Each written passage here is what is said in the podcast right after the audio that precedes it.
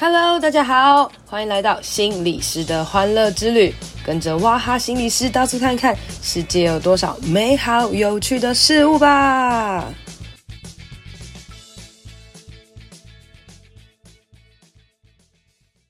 Hello，大家好，欢迎收听心理师的欢乐之旅。今天呢是本节目就是录音以来史上第一个最接近十八禁的主题。我们今天邀请到呢，就是呃我的算是一个前辈吗？哈，就是我自认为他是一个好笑的人。我记得他有两个演讲主题，一个是跟性有关，一个是跟演讲有关哦。所以他就是会用很多很好笑、有趣的方式来就是演讲他的主题。所以今天呢，我就邀请他来跟我们谈一谈那些大家很想谈但又不太能够谈的事情。那我们来欢迎。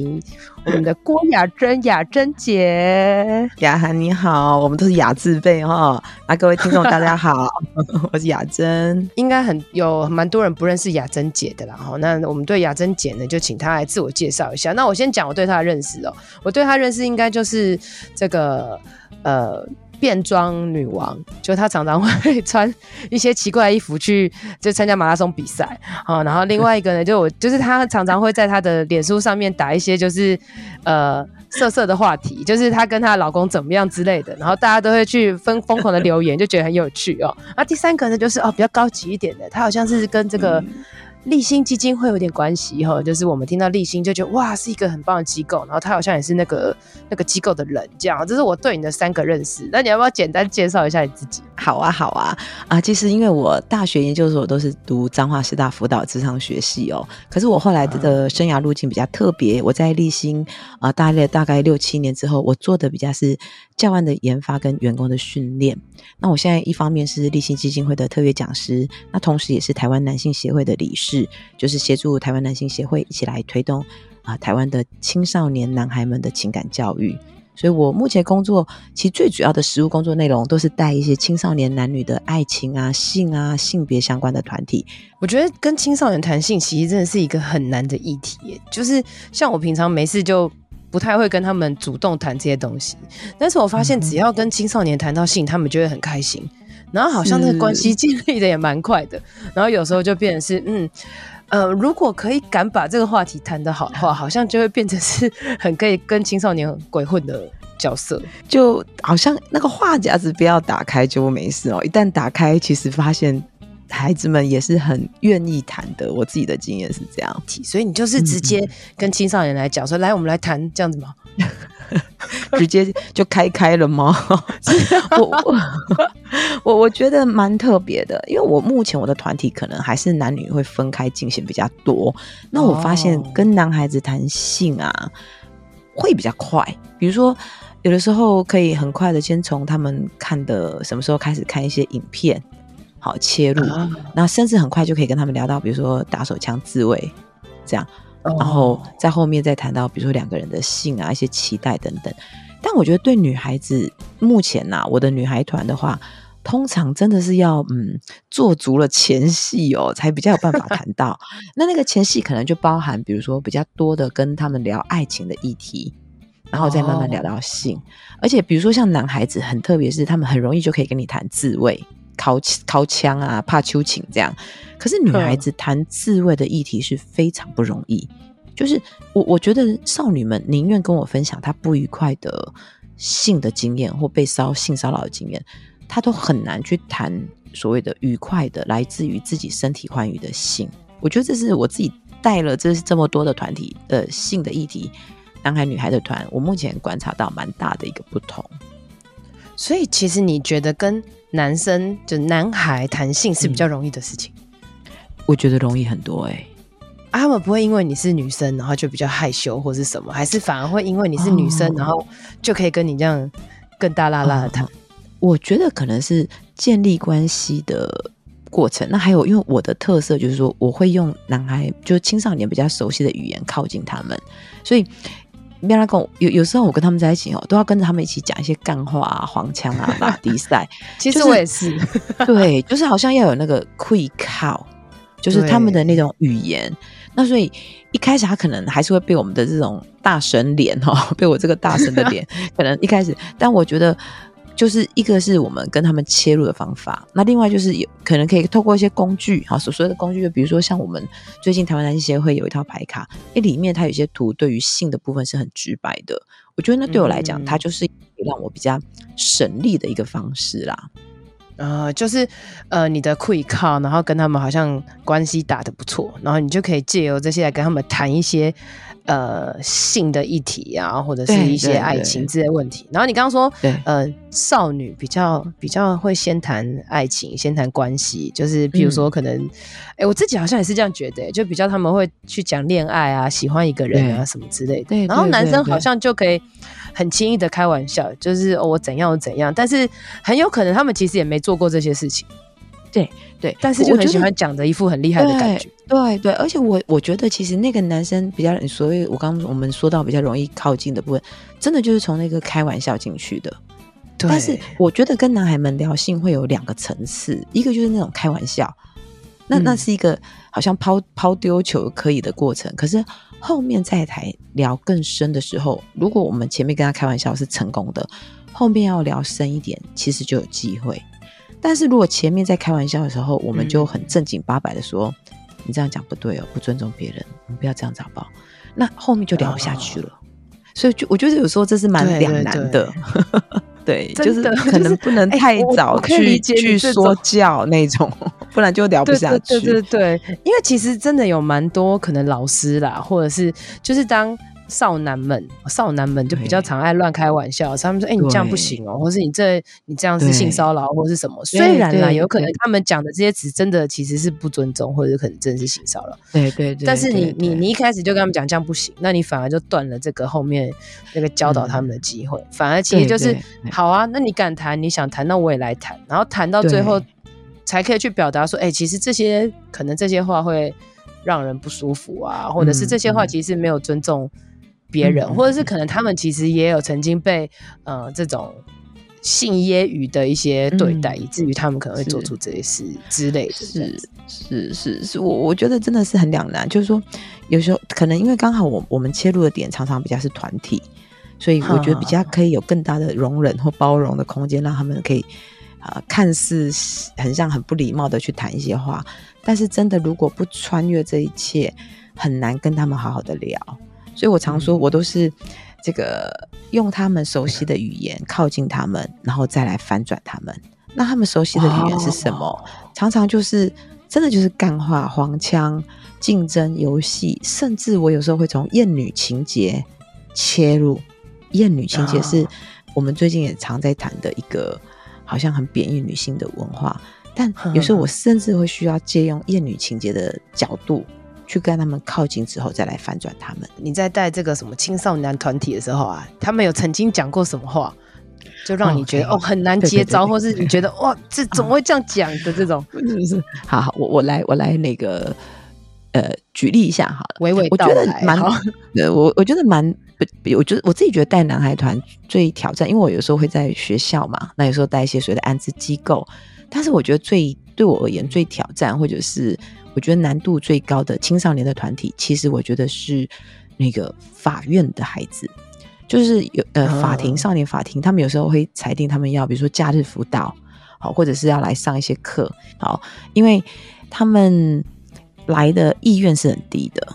那同时，有的时候他可能根本前一天晚上都没有睡好觉了就来了，哈，然后他们彼此又不一定认识，或者是彼此是角头这样。但这群孩子事实上也很可爱。那我我有几次的经验，就是跟他们哦，我切一个片段来说哈，就是我就看他们呢，我就说你们的那个面相哈，看起来就是被人家蹂躏的很厉害，在情路这在情字这条路上哈，看起来就是被蹂躏的很厉害的样子哈。好啦，今天哈，如果有个机会哈，你可以问你的利刃哈，最好是蹂躏你最严重的那一个一个问题，你想问他什么？你知道他们会写什么？他们就写。为什么下面那么臭？为什么下面那么松？好，为什么有男朋友了还要跟我做？为什么一定要我戴套？好，为什么那么爱钱？为什么我不可以吃西瓜冰？好，嗯，呃，为什么跟你交往就不能跟别人讲话？为什么那么黏？为什么那么欠干？就他们可能会有这样子的问题。那看起来好像很很很多的情绪，对不对？那对我来讲，这个就是所谓的从厌女情节切入，就是其实他每一个问题的背后，一定有一些心情跟事件或历史脉络。那我的做法常常就是先收下这些问题，那接着我就会跟他们呃引导他们，让他们练习去帮别人拆解这每一个问题背后可能有的心情，而且是帮别人哦，他不能帮自己哦。因为我发现男孩们哦，丢他们不能帮自己哦，就男孩很可爱，他们互相帮自己，或是探索自己的心情哦，很难。没有啊，那有什么？不会啊，这种感觉没有。可是他们如果帮别人，他们会愿意，因为他们就情意相挺啊。嗯，帮别人拆或帮别人拆解，他们就会充满动力。然后一旦他们拆解成功等等，那他们就会很开心。所以事实上，他们那个过程是在做什么？是在做同理跟被同理。可是我很少去用这几个字。我的课程里面对男孩团，我很少就是说：“哇，你们这样很有同理心。”我很少用，很少在那个过程，我几乎都不会用。因为一旦让他们知道他们现在在学同理心，他们会吓死。嗯嗯，我怎么可以那么，我怎么可以那么有同理心？好，他们就会对，所以反而是会觉得哦，你好强哦，都被你猜到了，你可以去算命哎，你是可以问事哎，就是要用很啊啊啊，都都给都交给你就好了啊，都给你讲就都好，大师哎，这样子很要很他们的语言，可是其实我们是在引导他们，所以当他发现他写的那些看起来很嗯嗯很很伤害别人的语言的时候，嗯，但。好像我并不会在第一时间去制止他，可是比如说，呃，你看，你他们常写到说，你下面为什么那么松、那么臭等等，其实往往都是他们在感情里面经历一些很不愉快的，可能是被背叛，好，或者是一些冲突，但他不知道怎么去处理那个东西，他就会直接先用很贬义你的性器官的方法来表达。可是，嗯，当我们走了一大圈，他回过头来。他被猜中，因为他的心情是失落，嗯、是被背叛，是很难过、很伤心。之后，其实他就不需要再用这种语言来攻击别人了。嘿，这是我最常做的一个手法。所以，你就是你说的翻转，对不对？就是当他们被同理之后，你才有可能去翻转。而且，其实当他们这样被翻转，而且是他们彼此去去翻转、去猜彼此之后，其实他们那个。语言就不需要那么强烈的出来了。其实他另外一个模式也是一样，比如说男孩们，因为法院的孩子很多就是逞凶斗狠惹事，嗯、然后开始有一些案件嘛，才会进少年法院法庭。那我另外一个要处理他们的情绪，就是比如说愤怒跟嫉妒。对，这是我最常需要去协助他们的。那一样，我常常有一句话，就是说生气哈，其实就是一张包装纸，嗯、下面包着很多东西。嗯那你气的包装纸越漂亮越大张哈，颜色越鲜艳哈，你底下的东西哈，可能就是越珍贵，越需要人家好好的去照顾。那一样，我就会让他们讲他们最生气的一件事，主角只要负责讲，那其他的人要帮忙猜底下是什么。那一样猜中，我们就好好的鼓励他，好棒棒。所以其实。像是游戏一样的跟他们进行这些所谓的呃同理啊情绪的课程内容，就很像在闯关打怪得积分的感觉。那他慢慢就发现哦，原来我这么气的底下是这些东西。所以其实你真正在做的是情绪，哦，或者他们可能怎么样过往他们。发生一些事情，但是你其实是呃用感情的这个东西也算做成一个包装，对不对？就是因为好像感情这些东西，他大家比较有兴趣，然后我就用感情，然后甚至要用性的东西来跟他们去聊，去建立关系。哎，然后反而他们最后会学到很多东西，可能就是了解他自己的为什么会那么生气，或者为什么会那么愤怒，或者在这过程当中自己有哪一些伤害自己或者伤害别人的事情。所以跟青少年谈性，反而对你来讲，其实是他可以。延伸到很多不同的地方去，对，我我觉得其实情绪啊，其实我的确很多的情绪是用情感做包装，但是性的话哈也是会谈，但性的话除了强调年纪这件事，什么十六岁以下没有性自主权等等之外，性的话其实我就会跟他们聊的是关于十六岁之后其实都是在看意愿。但其实很多男孩哈、哦，常常在学校啊有一些性平事件，他真的是自己觉得自己被告得很莫名其妙，或他觉得很冤枉。我觉得那很多时候是因为他真的是眼睛白白啦，哈，他看不懂，他搞不清楚，他摸不透所谓的意愿这件事。所以跟男孩们谈性的时候，我就会用很多的故事情境去架构，然后。每讲一段，我就会按暂停键，让他们去想想到底这个时候的所谓的男主或女主在想什么。甚至同志的议题的故事也有，嗯、就是都会有。那我的做法就是用故事让他们去思考，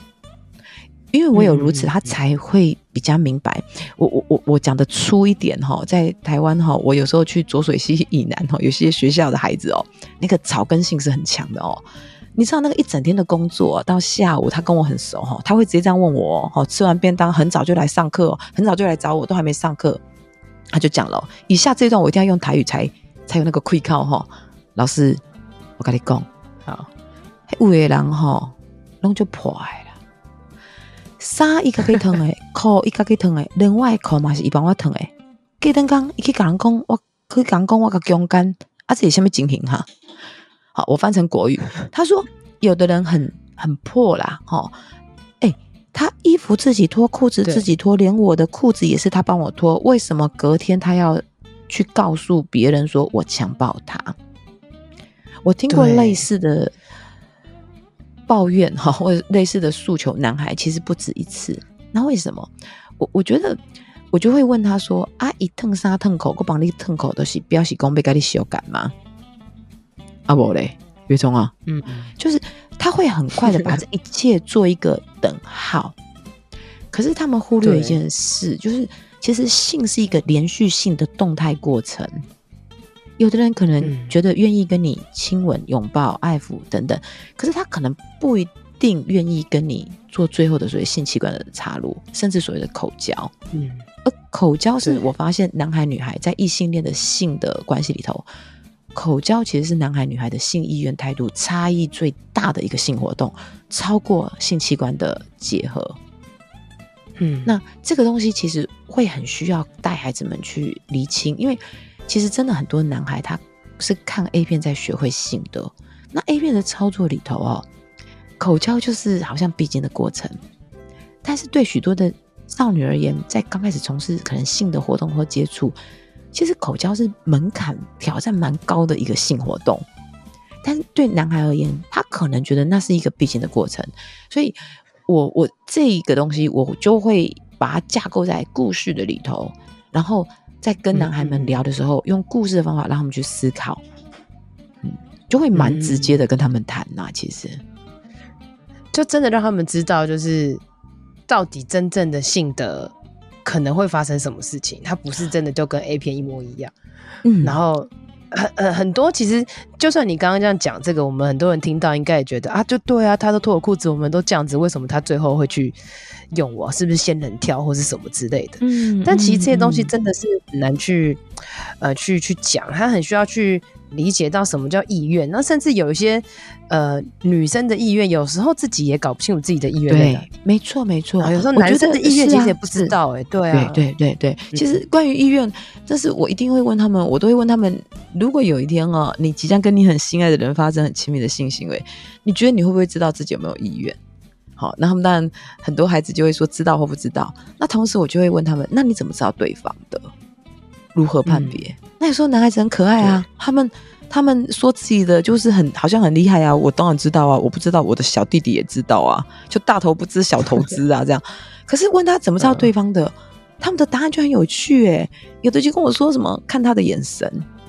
感觉他的呼吸，好，然后看他下面湿了没，好，然后嗯，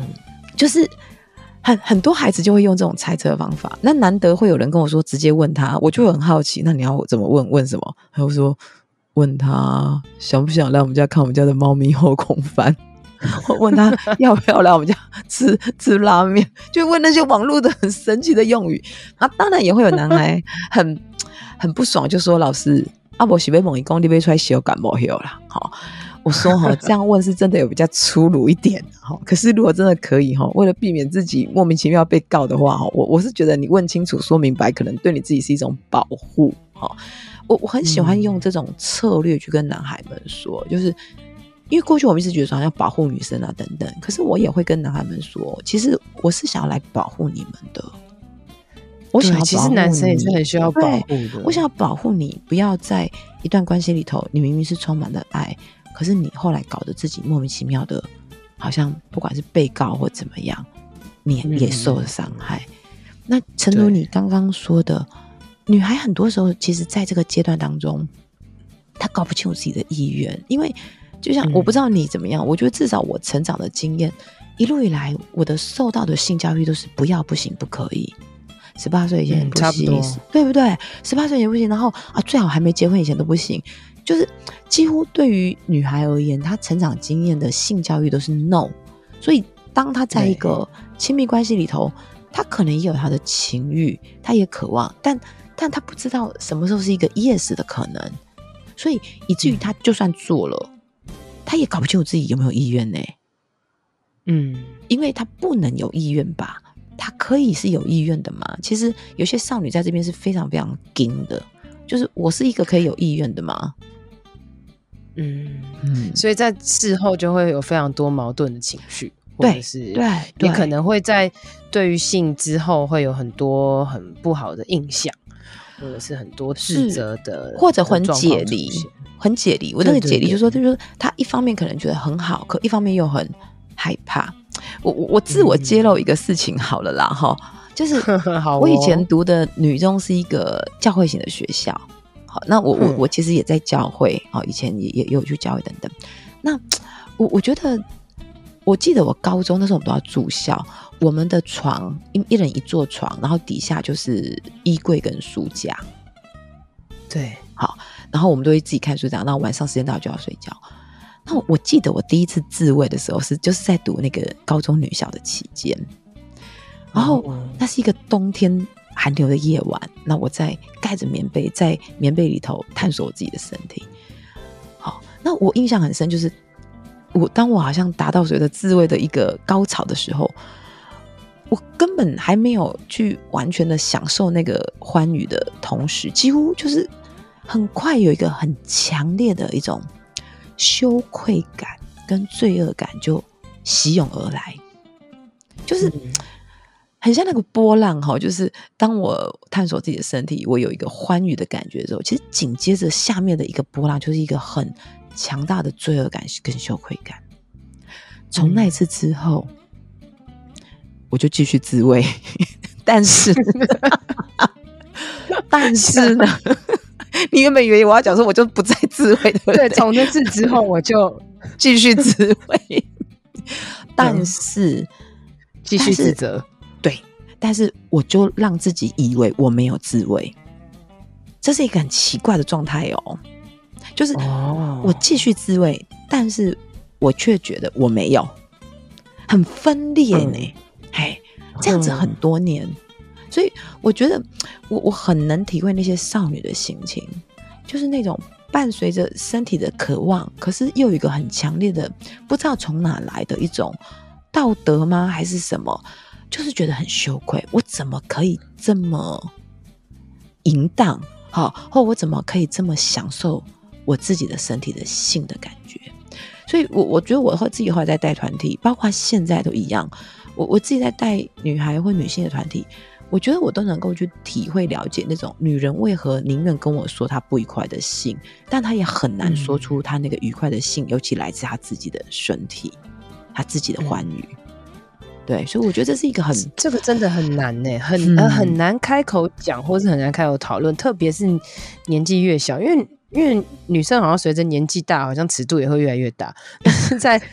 是 是是，像我们的雅真姐哈，是像这个青少女，其实她在发生所谓的你刚刚讲光第一次自慰这件事情，就已经很天崩地裂了吧？就是到底为什么会自慰，或是怎么样，或是为什么会有欢愉感，或是这到底是什么？跟事后的否认啊，呃，如果你现在去想想，就是啊，如果当时那时候有人跟我谈谈，那该有多好。但我觉得，就算那时候有人，其实你也不太敢谈吧，也真的没有什么去讲。那甚至你也不知道，你看你说你在高中的时候自慰，你你班上其他同学他们有没有自慰的？对，他们有没有？没有人会聊这个，对，对真的没有人会聊这个。男生打手枪就可以互相聊，自在很多，而且感觉很微。就好像男生打手枪好像很正常一件事，但女生自慰好像就真的比较，就是对，好奇怪的这种感觉，对，特别对青少年来讲。但我我觉得其实，我我其实最忧心的是什么呀？就是我们现在的孩子，他们年纪很小就会看到很多影片，因为他们只要一接触手机、网络、电脑。其实几乎同时间就会看到这些影片，因为他只要看一些免费的游玩免费的游戏啊，看免费的卡通或者是呃漫画等等，我们都知道那些广告很多都是色情产业在支撑，他一下就看到，不管是几秒钟。但是对啊，其实太容易找寻了，真的，而他甚至不找寻都会自己跳出来。但是我们的大的环境，比如说学校或家庭里头的所谓的性教育。其实是远远远远没有办法跟上这个速度的，这是我很担心的啦。嗯、其实，对。可是你看，譬如说像呃，因为而且 A 片演的东西跟现实其实是差蛮远的。对，的确，就是这样。A 片挺对啊，A 片也其实所谓教女生自慰的 A 片其实也不太多。是，那当然，现在有些少女会看所谓的 BL 或 GL，可能开始 for 女孩子的 A 片，可能开始有。可是现在问题来了，嗯，就是大家各取所需嘛。那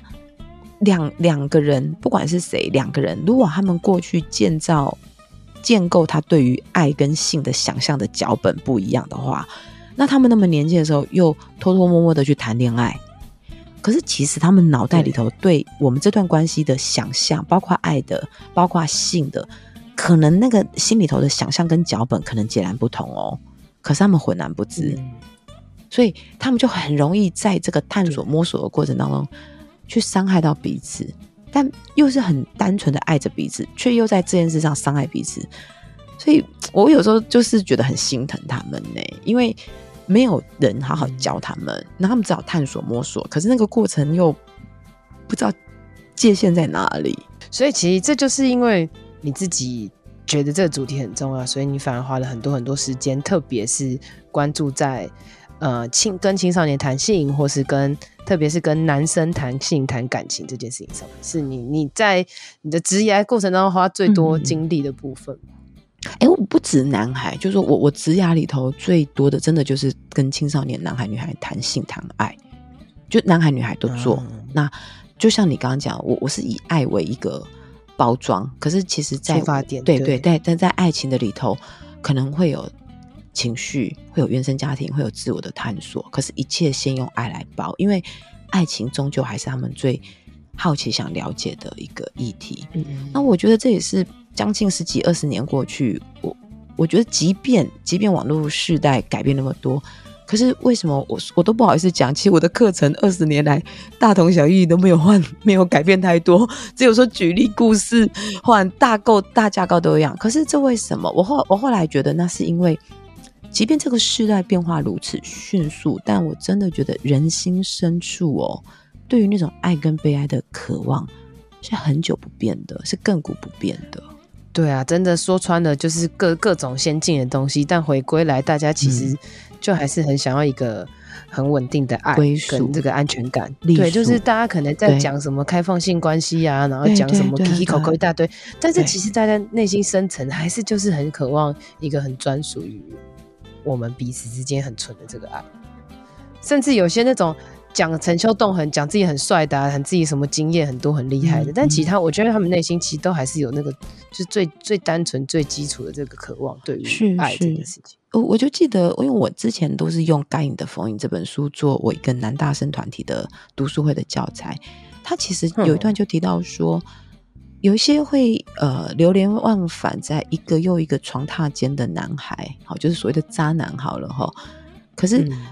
他他通常都有曾经有过他最原始、最最初衷、最原始的一个情感，可是可能在那个情感里面，他他他被羞辱或被伤害，以至于他觉得那个东西不再值得他去追求，所以他某个程度的把自己的心封闭起来，不加不带感情的去开始跟别人建立好像是亲密的关系。所以其实我们就是透过各种不同的方法，就是辅导人员啊、心理师啊、社工啊，其实就是嗯。呃透过那个各式各样的主题，但是其实就是找回大家这个内心最真诚，我觉得最单纯的这份爱跟关系，那甚至所谓的依附啊，或是什么这样子。嗯，嗯，嗯，那我还是要回来一个主题，就是你一开始有讲到什么男性协会跟男性协会呃发展的一套牌卡，好、嗯好，那呃就是我也是从雅珍姐 FB 上面看到他在面一直 po 这个啊，然后呃因为我个人是做桌游的嘛，然后我自己很少用牌卡。但是因为我个人就是呃蛮喜欢雅珍姐，谢谢你啦，趁乱告白哈，就好，我爱你。然后然后我就觉得哎、欸，这卡牌好像很酷。然后他又写什么男性协会，但我也不记，我其实也不知道男性协会是什么。嗯、但我听到协会就觉得好像是要被支持，然后，好像很辛苦，这卡片卖成这样。然后我想 哦，那我就买一套来这样。然后我就我就买了，然后打开就呃超质感超酷的。然后呃我也也拿它去。带了一个团体，然后后来我还跟雅珍姐有见面聊了一下。那你你可以先简单帮我们介绍一下，这到底男性协会在干嘛？然后你们你你和男性协会到底为什么会出这个牌卡？然后我们再跟大家讲牌卡到底有什么东西。好啊，好啊，先跟大家讲牌卡，牌卡超酷的，而且现在还买得到，对不对？是是是是，对。好，好先讲先讲。是是是好啊，台湾男性协会其实是大概五年前由立新基金会所培植出来。好，那立信基金会，我想大家应该很多人都听过，都知道他是做妇女啊、儿少啊，然后很看重性别的议题。那其实当时立新就发现，过去我们传统服务的逻辑或模式，就是好像亲密关系暴力或性侵都是所谓的男加害。女受害，好像都是这样子的，对，都男生都是坏人这样子。对对对，立新好像比较厌男的感觉，也不到厌男，但其实就是那个服务模式 看起来好像比较是这样。但慢慢我们其实，在实务工作都看见，其实男性有需要被关注、支持的部分。但是因为立新主要是做儿少妇女，所以可能就不一定那么适合继续在好像又又做男性，所以其实立立新就很用。很支持的方式就是金钱啊、资源各方面就培植了台湾男性协会。那因为在那时候我已经在立新帮忙带一个男大生的团体，已经带了很多年，所以当时呢，他们也就决定就把这个方案，我跟这个方案我们就一起等于划划分到男台湾男性协会。那我也在台湾男性协会就成为理事，嗯、那同时也。认识了其他一些也对于台湾男性的情感教育各方面看重的其他一些伙伴们，那么在我们理监事的一些会议当中，约莫两三年前，我们就在想，要不要我们来做一个工具，让人们可以更容易跟青少年的男孩谈爱情、谈性、谈感觉、谈关系。嗯。那为什么呢？因为我们发现，比如说像我自己做爱情或性教育的课程等等。也也培训很多的老师啊，或社工。可是我后来就发现，就男性情感教育这一块，我一样不藏私的去做很多的培训，但是就培训效果就不好。那其实爱情跟性都可以哦，因为我 SOP 什么我都会教啊，等等。后来有一天，我我不是有一天，就是有几次，就有些伙伴就跟我说，因为我们没有办法像你那样子讲话。你的愧靠，愧靠，愧靠！哇，我觉得我被被点醒，那我也点醒的同时，我也担心，因为如果那个愧靠，他们没有办法改变，那那怎么办呢？这件事它就会一直停在很小的范围，因为的确有些老师或是社工是很很 端庄娴淑、秀气婉约的，对不对？你要他像他跟我这样 操干打胶，然后就是很难。我就在想，我们我们可不可以做一个工具，让老师或社工，他们可以更快速、容易一点的去打入青少年的谈话或世界。那于是，当我们开始有这样的想法的时候，哎、嗯，大家也都觉得很好，我们就开始创、开始创意的思考。然后，所以我我们就就就觉得真的要做这个牌卡。那当时很好玩，我们就在想，我们把它做成漫画风格。所以我们知道牌卡就叫少年漫画，讲话的话，哈。那因为我们觉得少年漫画是很多男孩成长过程会看的一个文本，好，几乎大家都会看，所以我们就以黑白灰阶的方式来做。那我们那时候就很认真的去找了台湾很多的呃画家，那后来我们找到了陈霞瑶老师，他其实跟魏德胜导演合作过画《肯弄》的这套漫画，那他也很支持我们协会的想法，嗯、所以就一拍即合，那帮我们画了这八十张的很贴近男孩成长经验的画风的八十个主题，诶，八十张的画那个牌卡这样，八十张非常多哎、欸，对，所以这八十张是呃，譬如说。你你跟他讲说，哎、欸，你想要画什么？你想要画什么？然后就请他帮他揣摩出来，这样子嘛。就是你们到底想好哪哪八十张？我先提示一下，这八十张里面真的很多元哈。譬如说有那个幼稚园小孩毕业哦，然后呢，哎，也有这个便当哈，然后也也有口交哈，然后也有这个这个爱抚。然后也有这个真的这个这个这个性交画面，对对对对对，也有宫庙，然后也有死亡，然后也有呃，就是一起唱歌啊，然后崩溃大哭，然后甚至有自残。然后我就是因为我我就是前阵子才玩，印象很深刻。我想哇，这么多，就是它真的好适合青少年，真的每一张都好有故事性、主题性。这些都是你这八十张都是你你想出来的吗？我们当时先决定大方向。所以我我那时候是规划了爱、性、情绪跟关系。哦，爱、性、情绪跟关系。对，所以爱就很像是交交往那些，或者是恋爱的家家人恋爱的。然后，对，呃，性就是你刚刚讲什么口交啊、做爱啊那些保险套等等的画面。然后你说关系，关系就是爱、性跟什么？情绪跟关系。啊，情绪情绪就是呃什么自残啊，然后大叫啊，或者是难过这样子。对对。然后最后一个是关系，关系对关系的话，就是从他小到大都会有，所以会有家庭。还有还有一些是，对我还有记得一张是一个那个父母好像要掌控小孩的那种感觉。对对对对对，所以是从这四个类别慢慢去分出来这样子。我们就是各二十张。就四大主题各二十张，那其实你你也会发现里面有很多张的面面的脸孔是没有表情的，因为几乎每一张都没有表情，没有太多明显的表情。对，因为我们很想要让孩子在看这个牌卡的时候，他可以进行所谓的投射。对。对，所以很有趣，就是可能同一张会有不同的状况、不同的大家的感受出现。对对对，像有一张很经典，有一张是那个一个男孩女孩他们擦身而过这样，那有的人就觉得那是错过，有的人觉得是相逢。可是有个孩子看看了之后，他就说：“是哪一个牌子啊？好香！”就是他他就想到他闻那个女孩子头发香气的那个经验。就很有趣，因为哇，这么有画面，嗯，而且有味觉。你看，那我我们喜欢，我就想让他们可以投射。嗯、那同时，其实我们有里面有几张也是刻意做出比较是多元性别的，比如有一张是一个男生看着、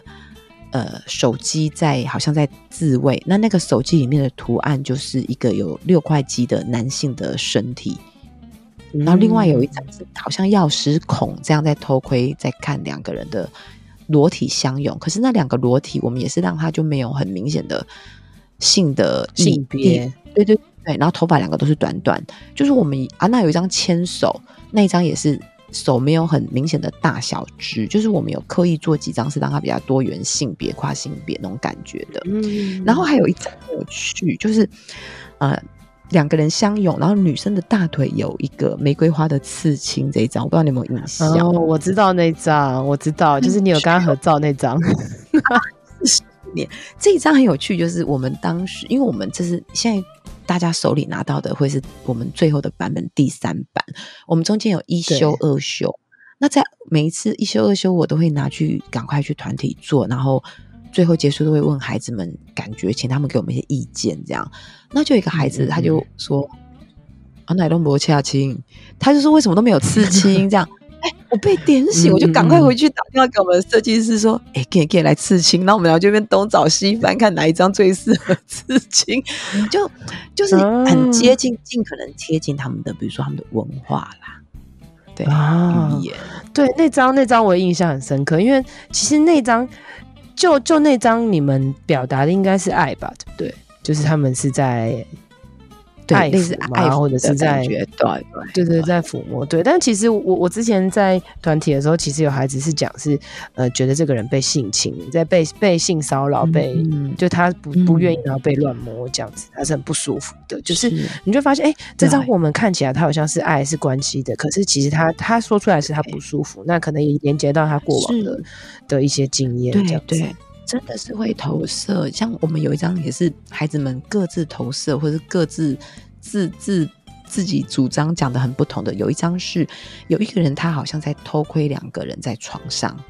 对对对。那所以那张牌卡里面有三个角色。有偷窥的那个人，然后有两个躺在床上的一男一女发生关系的人。哦，对，对，我觉得那一张常常都很能够引起孩子的情绪，因为他们有的人是偷窥的，有人是劈腿，有是被劈腿，有是劈腿过也被劈腿，或是被劈腿后来就去劈别人腿的，就他们有很多不同的 经验嘛，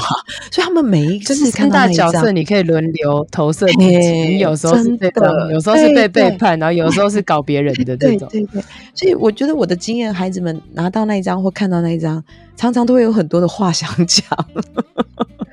对，我的那张也是印象深刻，就是我的那张也是很，因为大家通常都觉得是捉奸在床嘛，或背叛或是什么。但我我之前的团体是有少女讲说，就是。这个女生在被性侵，她很，她但旁边有一个人出现，她很希望这个人可以救她。然后其实那个当下听到，其实是非常难过。就是当大家还在嘻嘻哈哈在讲，哎呦，这是逃 K 啊什么之类的。但其实她，她马上投射到是，她好希望她可以被被拯救，因为其实并不是所有的看似就是正在发生关系的性爱都是舒服的，可能有很多其实是不自愿的。然后在这个过程当中，其实好像这个这个牌卡就可以让我们聊到。呃，所谓蛮深的东西吗？或者是可以讲出一些可能平常不会愿意讲的一些话？是，所以这也是就像有些心理师或者是老师就会担心会不会一下打太深，嗯、其实也是有可能，因为他投射嘛。所以我觉得其实我们的确有可能。所以真的真的，所以我觉得我们在操作使用的。人，因为我们目前最主要推的都是给学校的，比如说老师、社工或像您这样心理师、助人工作者，嗯、就的确我们也需要留意这个部分，就是对，比如说一方面我们收集资讯观察，那我们也要留意，尤其在团体里头，如果真的觉得孩子感觉是揭露的比较深，我们甚至有的时候对对对，踩踩刹车，对。然后像有些老师伙伴、嗯、教育伙伴会提到说，哎呦，那几张很露骨的性的那几张。比如说在班上用到底好不好？他会这样子担心。那，嗯，的确我知道，有时候不知道孩子们会怎么想，或担心孩子们回去怎么跟父母讲。那我其实就会建议，如果老师们在大堂课、大班级使用的时候，如果对当中的那几张，比如说口交啊，或呃比较好像全裸的相拥等等的，会有一点顾虑的话，我甚至觉得，那我们就先把这几张牌卡先拿起来。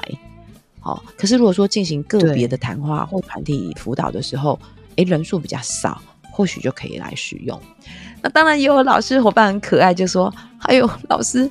不不是，重点是我自己不敢讲。”我说：“那也没关系，如果你自己觉得你还没准备好，你就把它拿起来，然后放在你办公桌的玻璃垫下，每天看，每天看，每天看。” 看久了，有一天你就会敢讲了，因为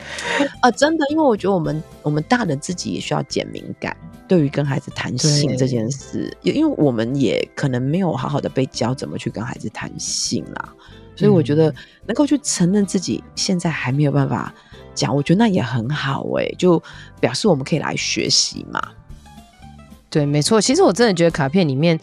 你真的不用每一张都用了。就是你，当然你觉得你很熟悉，你的你的会靠很强，你平常就很能讲的，嗯、那你都拿当然没关系。或者是你的弹性呃处理，你可能比较把握，你比较经验，我觉得那都都用没关系。但是如果不行的话，你觉得有一些特别的议题。你就拿掉，譬如说你今天真的是，呃，一个在比较有可能性情的团体或者什么的，那你关系建立还不够，你就不要跟他谈这一些。但是当关系建立的很好的话，其实这些东西你是可以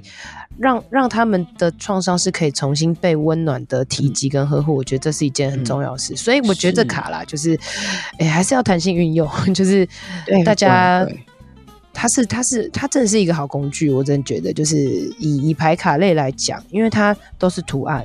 然后，而且它的它的主题很明确，所以当你好好使用的时候，它会可能成为你很好的工具。但如果你没有办法好好使用的话，你反而你你自己拿了，其实在那边手在那边搓，哎，那那那你就 你可以自己慢慢来，甚至你可以自己去看看你自己对啊，对这不同的东西有什么样的议题跟想法。所以我觉得这个卡片真的是老师们如果尝试着想要跟，或是家长们想要跟孩子谈性的话，我觉得这个是一个。呃，我们可以自己开始慢慢练习的一个很不错的东西啊！对，我真的很难得，很推一个卡哎。谢谢你，我我真的觉得很感动，就是因为我我真的觉得有游戏的因子很重要。所谓游戏因子要玩游戏啊，单纯分享的卡片，其实我反而都会觉得它会有它的限制。但是我觉得，因为它这张是用漫画的，因为它这个是用没有表情的，用黑白的啊，因为谈及了很多，其实大家会觉得咦很有兴趣，但是其实又不太敢讲的。的一个东西，所以我觉得它它在弹性的应用上会是很好。那当然，如果大家有真的有买啊，那去去找一些专业的人，然后男性协会的人，或者找雅真家，其实也是可以找我。就是大家在呃透过这些卡，大家去慢慢练习，我觉得它会越来越活用这些工具。那工具就是买来用的啦，不要买来就是放在家里这样子。没错，没错。其实他们真的就像你刚刚讲，因为它很像漫画。所以我自己带他们使用经验，他们就是会很像在讲看漫画一样的几格漫画的一个一个故事讲下去。因为有时候我们很爱，对他们很爱拿三五张然后编故事，很有趣，就很自动自发做这件事情。真的真的，我觉得很多伙伴给我们的回馈都是这样，就是他们光是拿来做暖身，就哎怎么那么能够聊哦？他们就会真的就是看图说故事，然后自己找牌卡来。把他自己跟某一任或前任或现任的交往啊、试车啊什么过程，很自然的就谈出来。嗯、我我觉得这是让我们觉得很安慰的地方，嗯、因为这真的就是我们当时做这套牌卡的目的啦。嗯，对，所以最后还是跟大家讲，就是。这一套牌卡，大家如果有兴趣的话，我们好了附在那个留言网址留给大家，大家有兴趣的话可以去购买一下。那我觉得好，还是赞赏一下。我觉得这卡牌卡跟呃其他房间看到牌卡，我觉得有个很大的差异，就是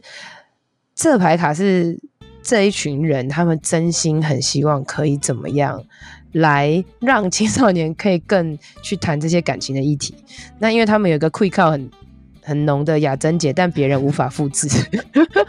所以他去想，哎，怎么样可以来来帮助大家，然后怎么样让大家可以很好应用，嗯、所以绝对不是买一个你又用不到的东西，就只有雅珍姐可以用啊，嗯、或者只有我们这种讲干话可以用，是没有，就是希望大家都可以用。那比较不像房间，可能很多卡就是啊，就是啊，他是要赚钱的啦，或者就是在怎么样怎么样，他是真的是一个。我觉得是很纯的卡啦，好不好？很纯的卡，所以就推荐大家，如果真的有需要的话，可以来，可以来买，可以来上课程，来什么什么之类的哦。然后男性协会就是呃立新下面的单位啦，然后就大家也可以多多支持啦。啊，最后雅珍姐有没有这个什么总结或者什么想要说的？男性协会其实立新培植，对，他已经独立，对对对。嗯，我我觉得。呃，我我很谢谢刚刚雅涵有提到一个东西，就是包括家长。其实的确，我们现在第一波我们在推动的是老师跟社工，但我也常常被很多家长，尤其是自学，台湾有很多自学团的家长们，嗯、其实他们就会很积极的问说：“那家长可不可以一起来学习来使用？”我们的确，接下来我们也会愿意开始去陪伴一些家长，能够透过这样子的工具跟孩子谈心。因为就一个妈妈就拿着那个，她也很支持我们，就。第一时间早早鸟，她就买了，然后他就跟我说：“老师，所以我要拿这张跟我的儿子讲口交吗？”好，然后我我就我就知道他已经很崩溃了。这样子，我觉得 Why not？为何不呢？说不定那就是一个很好的开始。嗯、那当然，我知道对于更多的家长而言，其实他们还是需要被陪伴或被呃稍微的。提醒或训练怎么操作使用，那我觉得这也是我们未来我们第一波先把助人工作跟社工，我们有一个很好的互动沟通之后，我们接下来第二波的确也想要推动到家长的身上。那我我们其实已经有一些家长跟我们在做接触，嗯、但我们知道可以有更多家长一起来参与啦。对，那我觉得、嗯、台湾的男孩。我想最近很多新闻嘛，哈，不管是台大经济系的事情，哈，或者是什么超商好客等等，嗯、我觉得台湾的男性他们真的是情感教育这一块是需要被建立起来的。好，那，我这套牌卡文场去带一个主题叫做“你人生中曾经觉得最 man 的一刻跟最不 man 的一刻”。我我其实听了那么多孩子选最 man 的一刻跟最不 man 的一刻，里头常常就是成者为王，败者为寇，就是他就是要很强。那叫做 man，嗯，然后他如果哭了、跌倒了、输了，那就叫做弱。所以，我我觉得如果他们一直一直在这个框框的里头，那其实真的很多男孩子是很压抑、也很受挫的。所以，我觉得其实男孩子的情感教育这件事情，真的不会只是像你啊、我啊，我们所有的助人工作者，